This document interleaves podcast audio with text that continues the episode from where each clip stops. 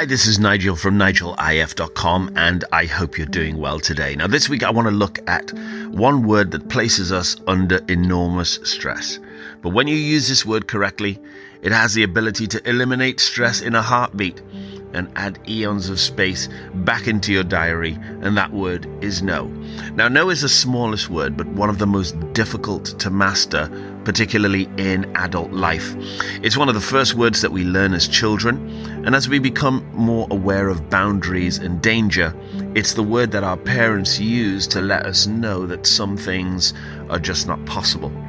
Now, you'll notice with children that they have little fear of saying no, even in the most embarrassing of situations, as they are fully in tune with their essential selves. However, the older we get, we start to develop a social self and that social self is less inclined to use the word no because of the potential impact on the relationships that we have.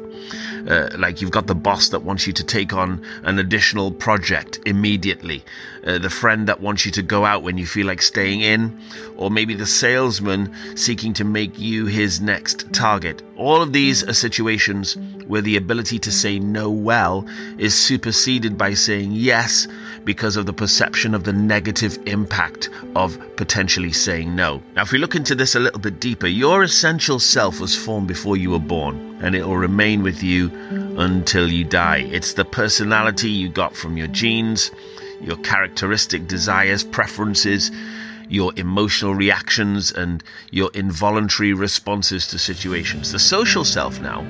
That's the part of you that got developed in response to pressures from people around you including everyone from your family to your first love, your work colleagues, and social networks. Now, between birth and this particular moment, your social self has picked up a wide range of skills. You've learned to talk, read, dress, dance, drive, perhaps.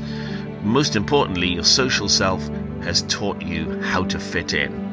And it's this merging that makes the word no so challenging for us to use appropriately. So, what's your coaching takeaway? Well, sometimes success is about the things you have the discipline to say no to rather than the things you say yes to.